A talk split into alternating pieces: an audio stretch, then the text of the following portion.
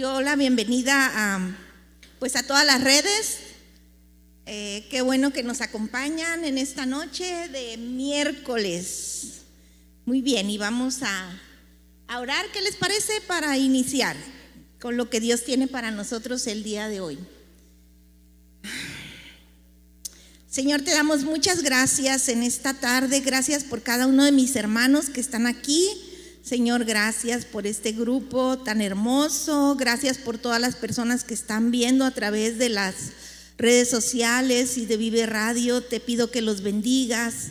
Te pido que nos des la capacidad, Señor, de entender lo que tú nos has preparado para esta tarde, lo que nos quieres enseñar. Abre nuestra mente, nuestro entendimiento que estemos dispuestos, Señor. Gracias.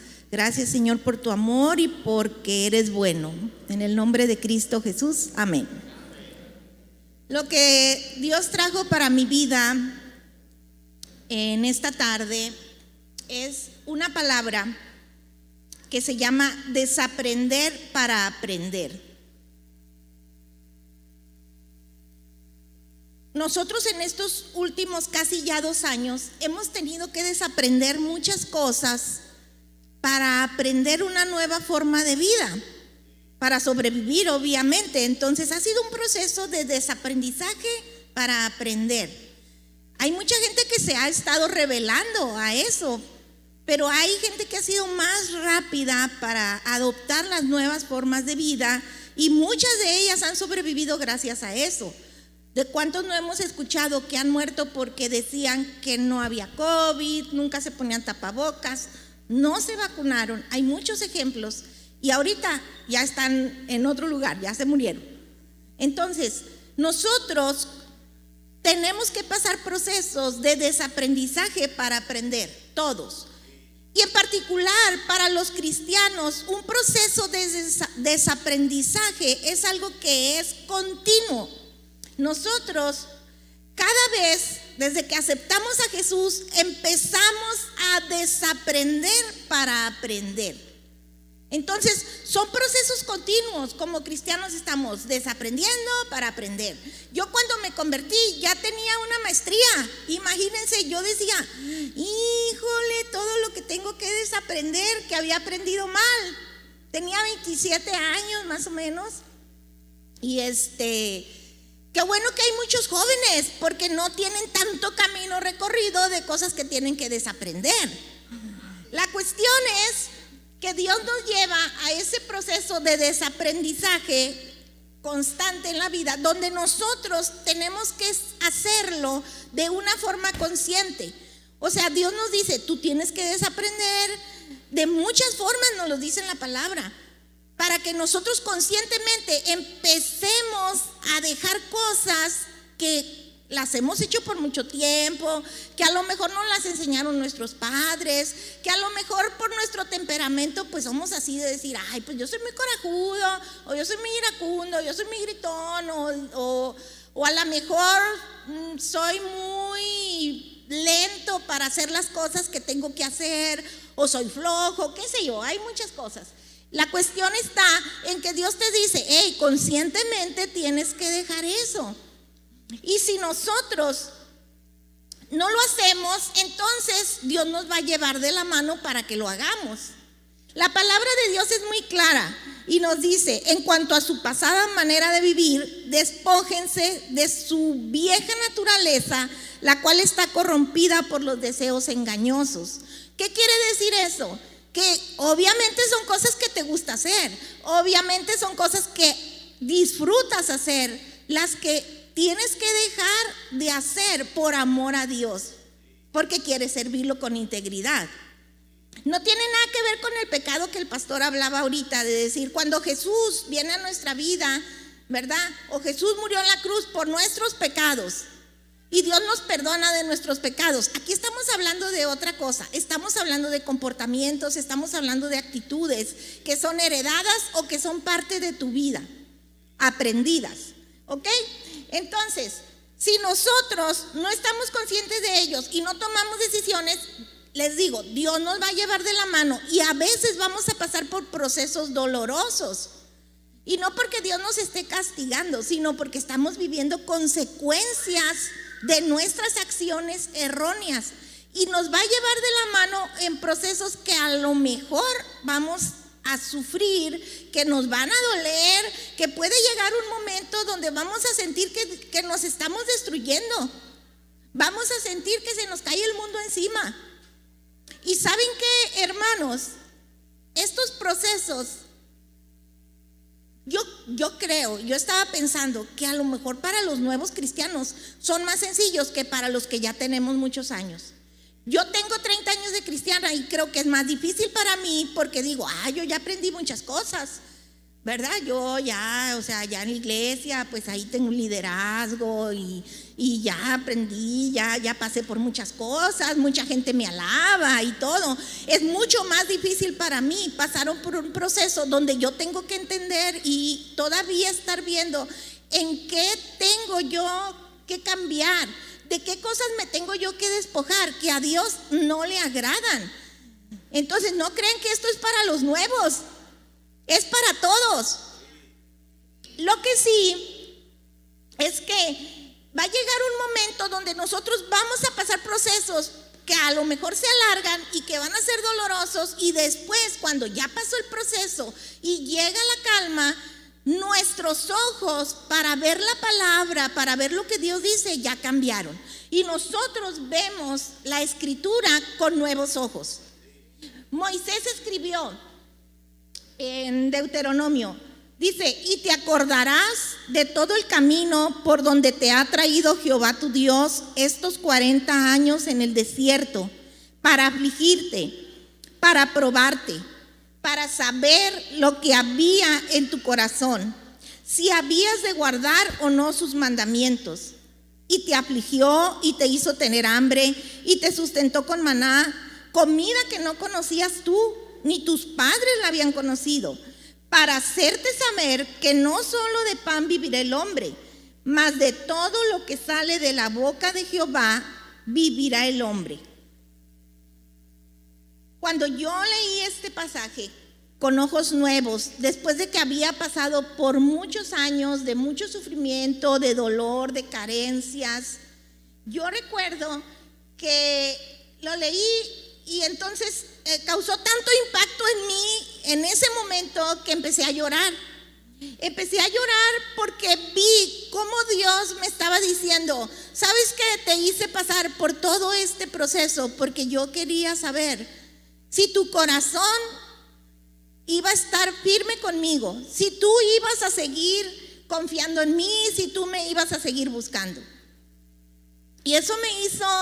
Um, pues un impacto muy grande, al grado de que yo dije, todo tiene que ver con el corazón, todo tiene que ver con mi corazón, cómo está delante de Dios. Y recuerdo que puse un corazón en esa parte de la escritura que después en todas mis Biblias yo pongo ese corazón en esa parte para recordar lo que Dios me habló a mi vida. Porque es un pasaje que si ustedes se dan cuenta es muy fuerte.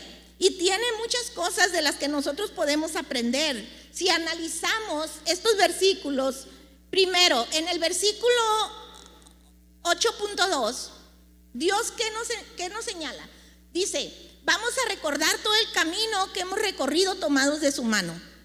O sea, nosotros ya pasamos un proceso de tribulación. Puede ser corto, puede ser largo, pero va a llegar momentos en tu vida que tú te sientas y dices, ya pasé. Yo he visto en esta congregación, en este proceso de COVID, a gente que ha sufrido por pérdidas muy dolorosas. Y tiene que llegar un momento donde te sientas y volteas hacia atrás y dices, tienes que recordar todo ese camino que recorriste, dice el Señor, tomado de la mano de Dios. Y luego dice, vas a entender en ese momento ya vas a entender que Dios tuvo un propósito mayor al que nosotros pudiéramos pensar.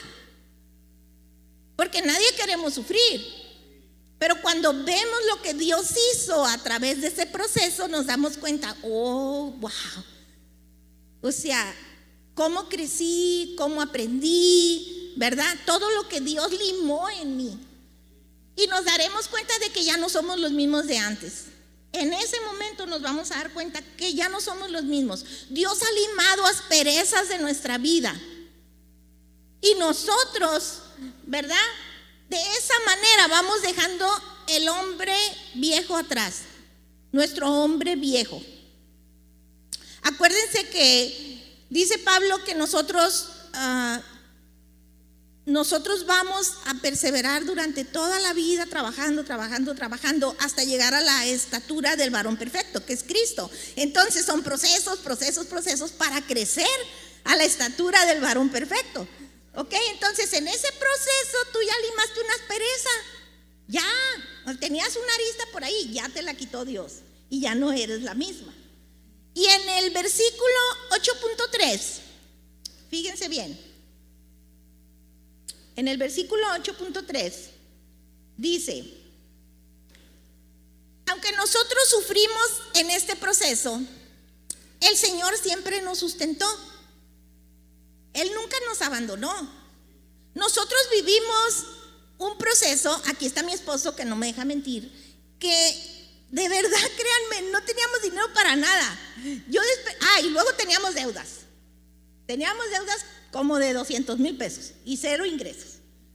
Imagínense cómo vive una persona así. Despertaba en la mañana, eh, a las 5 de la mañana, así de ya no puedes dormir, tienes la angustia. Pero cuando llegas a ese punto, volteas hacia atrás y dices, no pasó nada. Nunca me, nunca me faltó comida, nunca me faltó techo, nunca me, me faltó ropa. Sí sí me doy cuenta, sí se dan cuenta, me explico, perdón. Entonces, Claro que también nos dimos cuenta, Josué y yo, de que la forma en que Dios lo hizo no tenía nada que ver con lo que nosotros entendíamos antes, porque antes los dos trabajábamos, teníamos ingresos, teníamos muy buenos ingresos, y de repente dices, tú piensas que la única forma que vas a salir adelante es volviendo a trabajar y tener ingresos, y Dios te muestra, ¿sabes qué? Yo lo voy a hacer como yo quiera. Mi forma no tiene nada que ver con lo que tú estás pensando. Yo tengo mi forma para ayudarte, para hacerte crecer. Y nos dimos cuenta de eso, que no tenía nada que ver. Otra cosa que Dios nos mostró es que su palabra era nuestro alimento.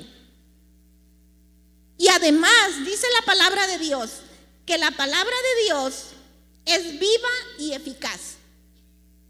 Y es más cortante que una espada de dos filos, pues penetra, dice la Biblia, penetra hasta partir el alma y el espíritu y las coyunturas y los tuétanos y discierne los pensamientos y las intenciones del corazón. Yo, yo creo que ya con este versículo nos podríamos pasar así como que todo el día, ¿no? una persona que conoció a Jesús, que aceptó a Jesús, que es lleno del Espíritu Santo, la primera vez que ve esta, este texto es impresionante, si lo entendió, si tiene oído o si tiene ojos para ver. Porque se está dando cuenta que la palabra de Dios, aparte de que es eficaz para sustentarte, que va a penetrar y va a ver hasta tu más íntimo pensamiento. Y ahí Dios va a ver, a ver, ¿realmente hijo quieres cambiar? ¿Realmente tú quieres tomarte de mi mano y vivir una vida a mi lado? O sea, ¿realmente me amas? ¿Realmente tu corazón es, está dispuesto a seguirme? ¿O tú quieres vivir una vida tomado de mi mano y que yo te guíe y que yo te enseñe y que yo te muestre y vas a obedecer mis mandamientos? ¿Vas a obedecer lo que yo te vaya diciendo que cambies? Todo eso dice ahí. Porque Dios va a ver, dice, discierne los pensamientos. Discernir es cuando, cuando nosotros nos damos cuenta de lo que está sucediendo sin, sin que haya palabras, sino que tú te percibes en la persona o percibes en las acciones. Eso es discernir. Y Dios discierne, aunque nosotros a veces ni siquiera lo tenemos consciente, pero Él discierne las intenciones de nuestro corazón. A Dios nosotros no lo podemos engañar. Creemos que lo podemos engañar. El otro día estaba leyendo Lucas y los comentarios que hay del análisis de la palabra de Dios en, en una parte de Lucas y decía, preferible Dios prefiere un pecador, ¿verdad? Que se reconoce pecador, a un santo, a uno que se, que se diga santo y que no lo sea. Entonces yo prefiero un pecador que reconozca, soy pecador, ¿verdad? O a uno que se muestre muy santo y en realidad no sea, a quien queremos engañar, pues. ¿Sí me explico? A Dios no lo podemos engañar y esto nos lo está explicando muy claramente. Ahora, hoy en día a nosotros nos están repitiendo una y otra vez. Si ustedes se fijan, pongan atención y van a ver que nos repiten, ahora más que nunca es que tú tienes que tener una relación personal con Dios. ¿Por qué? Por la situación que estamos viviendo. Entonces te dicen, tú tienes que tener una relación con Dios. Y, lo repetimos y los que ya sabemos se lo repetimos a la gente, ¿no? Una y otra vez. Y la gente, ah, sí, sí, sí, sí. Pero la verdad es que ni lo hacen ni saben qué hacer. Y estaba yo pensando, bueno, para verdaderamente tener una relación con Dios, uno tiene que despojarse de muchas cosas. Uno tiene que estar dispuesto a desaprender muchas cosas con las que vive y aprender cosas para que llegue lo nuevo de Dios. O sea, dejar mi vida, en mi vida cosas que le van a dar espacio a lo nuevo de Dios. Ese es el proceso de desaprendizaje. Ahora, existen cuatro pasos que nos ayudan a desaprender. El número uno, ustedes tienen que identificar ¿Cuáles son los patrones de conducta o comportamientos aprendidos que fueron heredados o que fueron parte de su temperamento natural y que les está impidiendo o que les limitan lo que es su caminar con Dios? Ese es el paso número uno. Ahora, ¿cómo lo van a hacer? Miren, hay formas que nos o acciones que nos ayudan para lograr eso, para identificar ¿Qué, cosas me están impidiendo? Una de las cosas es leer la palabra. La palabra de Dios, en la medida que la vamos leyendo y que vamos aprendiendo, nos va mostrando cosas que no, que no están bien en nuestra vida y que Dios quiere que cambiemos. A mí me gusta leer proverbios para eso, porque proverbios te enseña de un, con refranes, con frases así aisladas, lo que sea, pero proverbios ayuda mucho en eso. Yo se lo recomiendo. Cuando yo me convertí me dijeron, lee un proverbio cada día. Y yo trataba de ser obediente, ¿eh? no les digo que hay súper machetera, pero la verdad que sí trataba de uno cada día.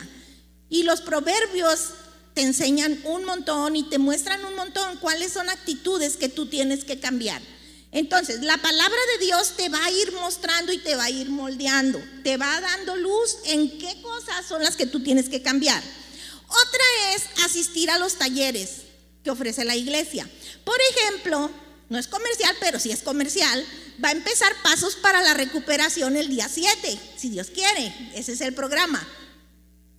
Pasos para la Recuperación es un programa excelente para ver qué cosas son las que tú tienes que cambiar, qué actitudes tienes que cambiar. También va a empezar la escuela de crecimiento. Ese es otro taller. Dices, ah, yo ya tomé pasos. Ah, pues si todavía no, todavía tienes que cambiar cosas. Entonces métete a la escuela de crecimiento.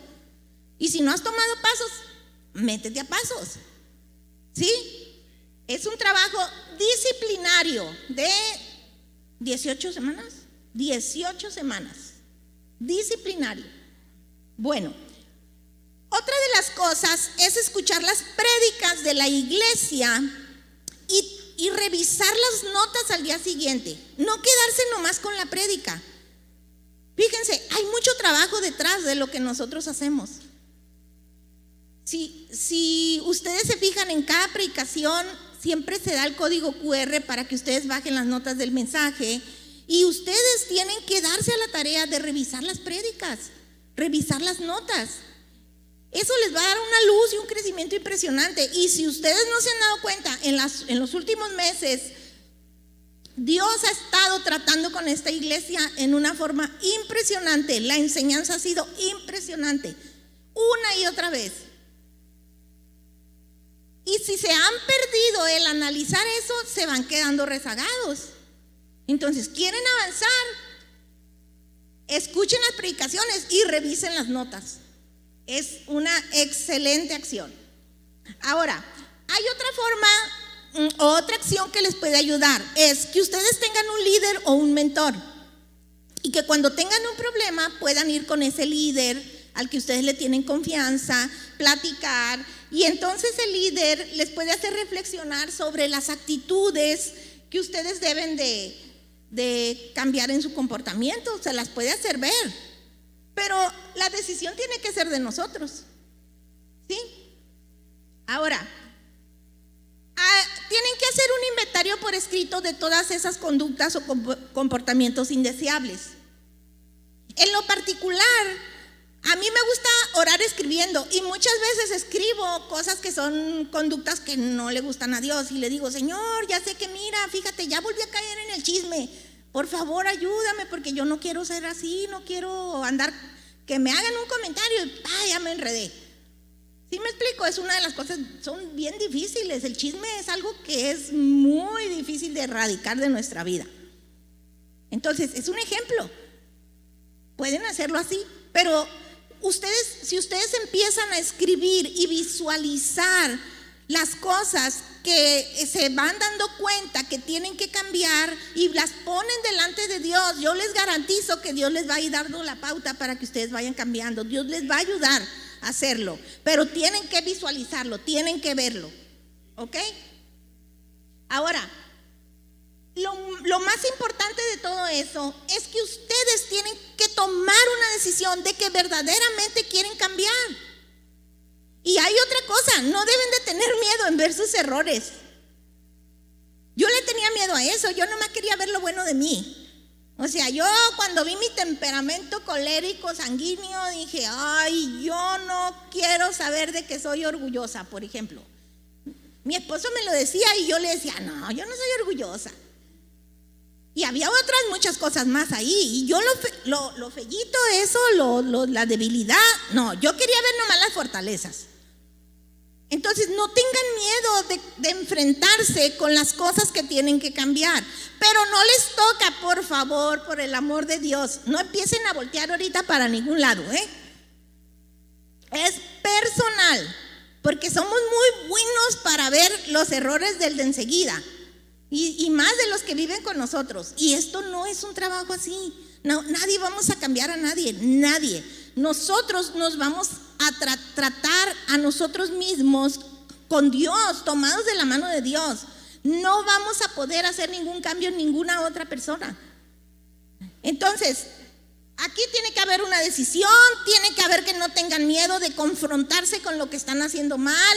No se enojen, por favor, si alguien les dice que están, hoy estás haciendo algo mal. A lo mejor de entrada te va a caer así como de sopetón, porque a nadie nos gusta que nos digan en qué nos equivocamos. Pero yo les pido que lo mediten. O sea, a lo mejor en ese momento no reaccionaste bien, porque te dijeron, es que tú siempre eres muy corajuda, o si, siempre reaccionas de esta manera, o siempre dejas tu cuarto todo desordenado, y uno siempre se anda justificando que no se equivocó. Entonces, yo les pido que vayan y se tranquilicen y piensen, mediten, a ver, ¿qué me dijo? ¿Realmente en qué estoy? Ah, ¿qué, ¿Qué fue lo que exactamente me está diciendo y cómo actúo yo con respecto a eso que me está diciendo? Y no por otra cosa, sino porque ustedes quieren ser un hijo de Dios íntegro que le sirva y que crezca y recibir las bendiciones de Dios. ¿Sí? Ahora, número tres. Dice, elabora una lista donde se establezcan tus nuevas creencias. ¿Qué quiere decir eso? Que nosotros, ¿verdad? Vamos a escribir lo, lo que ahora estamos creyendo. Dice la palabra, y revístanse de la nueva naturaleza creada en conformidad con Dios, en la justicia y santidad de la verdad. ¿Qué es la verdad? La palabra de Dios. ¿verdad? ¿Qué me va a ayudar a mí para elaborar esta lista? El paso número uno. Si yo estoy trabajando en el paso número uno, esta lista va a ser bien fácil de irla haciendo, porque para empezar, yo voy, yo si ya acepté a Jesús, por ejemplo, digo, ah, o sea, yo sé que Jesús es el Hijo de Dios. Que Él vino al mundo y murió por mí, por mis pecados, para salvarme, para que no me vaya al infierno. Ah, ya sé que tengo que aceptarlo en mi corazón. Y que si yo le digo, Señor, entra a mi corazón, entonces yo soy salvo por fe, porque creí que Jesús es el Hijo de Dios y que vino a salvarme. Son, son puras, ¿se dan cuenta? Esas son verdades. Entonces esas verdades son las que tiene uno que empezar a recapitular. ¿En qué creo? ¿Cuál es mi fundamento de fe? ¿Por qué estoy viniendo a esta iglesia? Ah, pues porque los que estamos aquí creemos que Jesús es el Hijo de Dios, ¿verdad? Y que vino a salvarme y que existe el Espíritu Santo y que el Espíritu Santo viene y mora en mí cuando yo acepto a Jesús. ¿Ok? Bueno, son ejemplos. Van a elaborar una lista de eso. Y me gustaría decirles que cuando yo me convertí, como a muchos de nosotros, nos dicen, eh, tú vas a esa iglesia, ya te lavaron el cerebro, ¿verdad?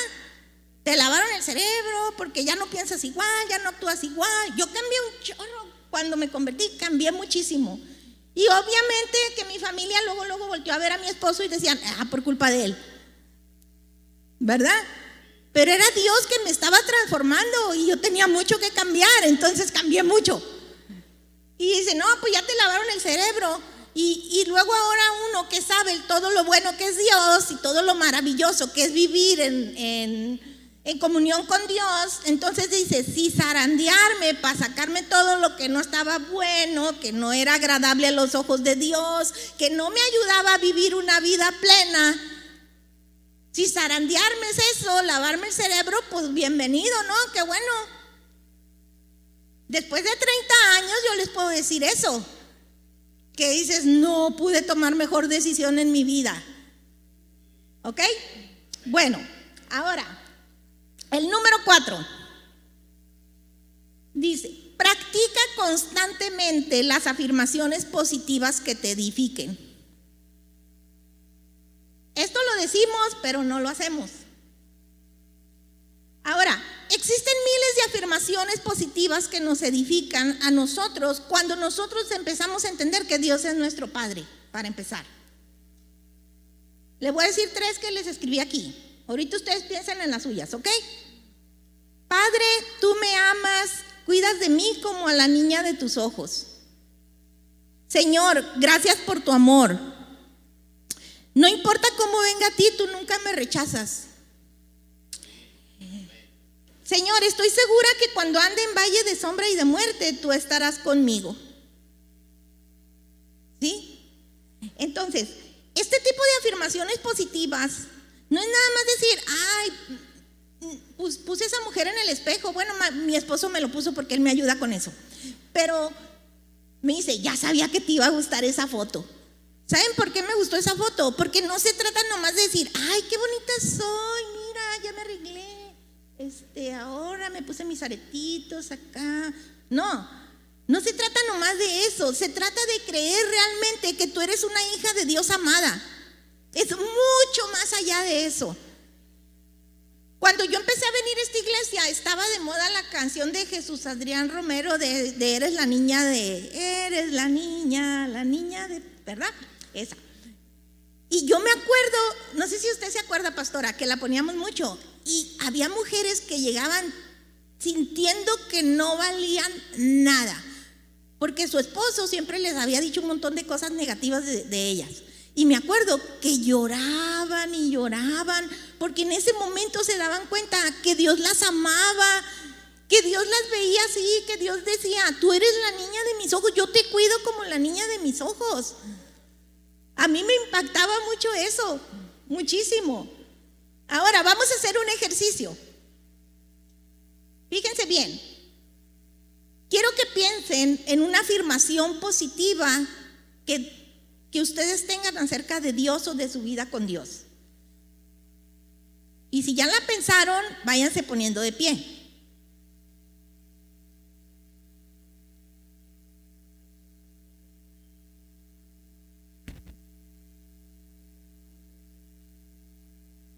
Piénsenle, piénsenle.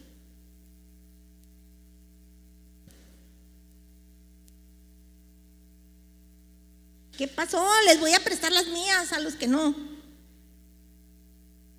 Pueden repetir una de las que yo tengo aquí. O de los muchachos de la alabanza.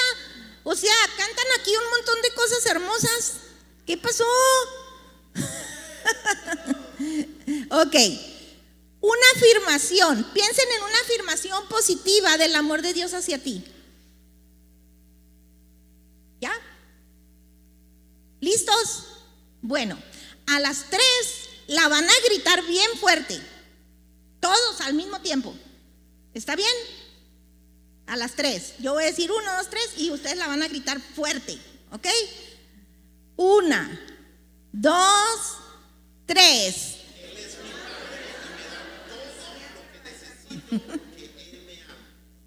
No, no, no, qué barbaridad. Eh, me voy a, necesito traer a Amy aquí para que me ayude. ¿Sí? Otra vez. Lo vamos a hacer de nuevo. ¿Ok? A las tres. Una, dos, fuerte. ¿Ok? Una, dos, tres.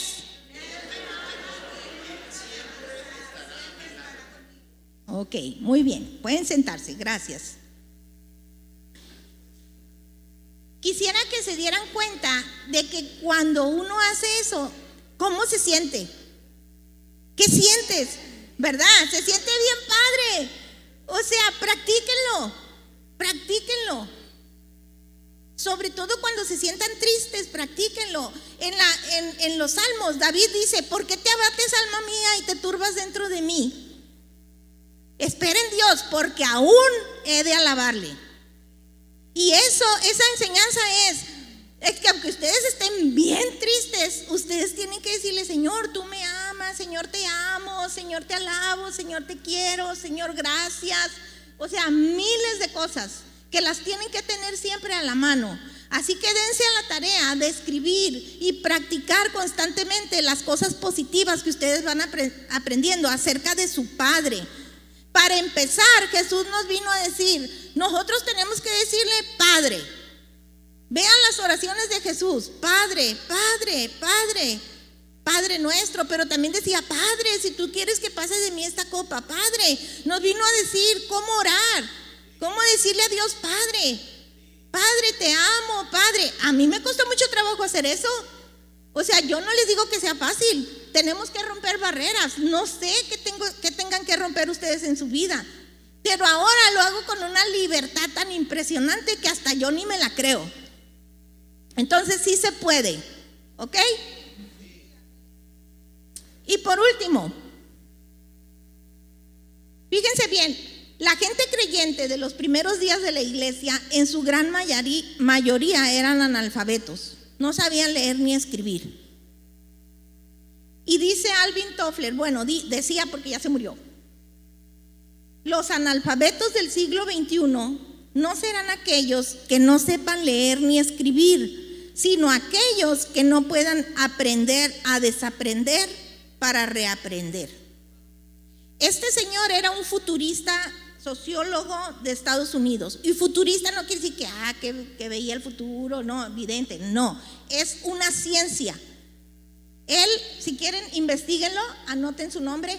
Es un futurista, él y su esposa eran futuristas. Era una ciencia donde de alguna manera ven todos los parámetros, como ahorita que puedes ver la economía, cómo va la economía, estamos viviendo la pandemia, la tecnología, cómo viene. Y estas gentes son tan inteligentes que ellos, viendo todo el panorama, ellos empiezan a decir, mira, para tal año va a pasar esto, para tal tiempo. El Señor en 1970 dijo eso. Y dijo que iba a venir una pandemia y empezó a explicar y empezó a decir que, iba a pasar con, incluso con los desarrollos tecnológicos, que ahorita, por ejemplo, para este momento, la información era lo que iba a prevalecer, no tanto el desarrollo industrial. ¿Y que estamos viendo?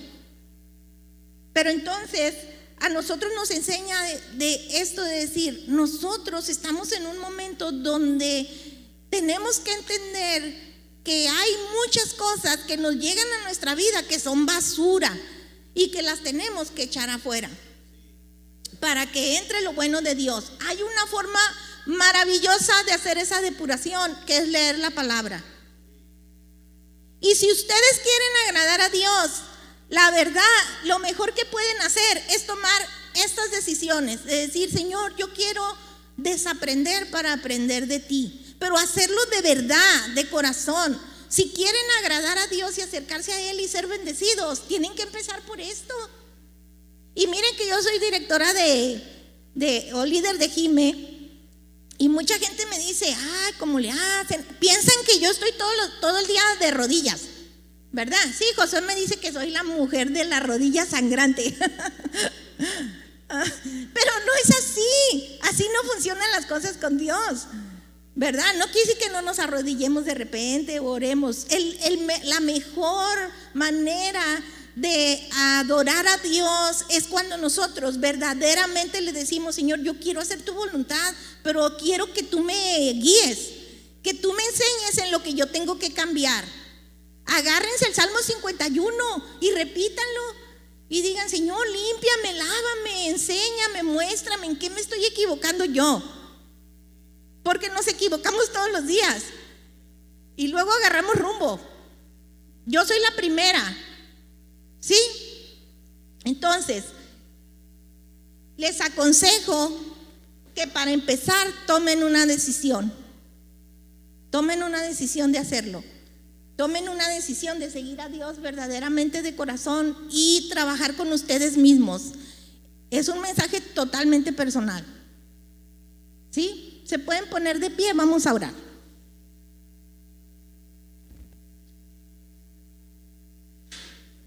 Me comí tiempo. Vamos a orar. Señor amado, te damos muchas gracias porque, Señor, Tú eres bueno y tienes una paciencia increíble con cada uno de nosotros. Pero Señor, necesitamos que nos muestres a cada uno de nosotros en qué tenemos que cambiar para agradarte. Queremos agradarte, queremos ser bendecidos por ti, queremos tener una vida plena, queremos tener la vida que tú soñaste. Queremos que lo que nos enseñaron el domingo, que cuando tú llamas a Simón estás viendo a Pedro, que podamos lograr lo que tú viste en Pedro, así como lo ves en nosotros, Señor. ¿Qué es lo que estás viendo? El futuro que tú soñaste para nosotros. Señor, ayúdanos porque queremos lograr esa meta, lograr el propósito que tenemos en nuestra vida. No queremos quedarnos con menos. No queremos quedarnos cortos. Señor, queremos tomarnos de tu mano y decirte, Señor, ayúdanos, guíanos. Danos sabiduría cada día. Danos ojos nuevos para ver tu palabra. Abre nuestro entendimiento a ti, Señor. Bendice a cada una de las personas que escucharon este mensaje. Bendice a cada uno de mis hermanos que están aquí. Bendícelos. Señor, guíalos. Fortalécelos. Quita de ellos todo temor. En el nombre de Jesús, reprendemos todo espíritu de temor, Señor, en cada una de las personas que estamos aquí, en cada una de las personas que están en casa. Sabemos que tú tienes todo bajo control y que si nos llevas por valles de sombra y de muerte, Padre, tú estarás con nosotros. Y tu vara y tu callado nos van a infundir aliento cada día. Y que tú vas a aderezar mesa delante de nosotros. Que nunca nos va a faltar que comer, que nunca nos va a faltar que vestir, Padre. Tú nos amas. Nos amas con un amor que nunca vamos a poder entender. Señor, para los que tratamos cada día. Danos paciencia. Danos la capacidad de saber que así como eres tú con nosotros y que nos muestras, también tú puedes hacerlo con ellos. Enséñanos a servir, enséñanos, Señor, a enseñar. Te amamos, te adoramos, te bendecimos y te damos toda la gloria y toda la honra en esta tarde. En el nombre de Cristo Jesús.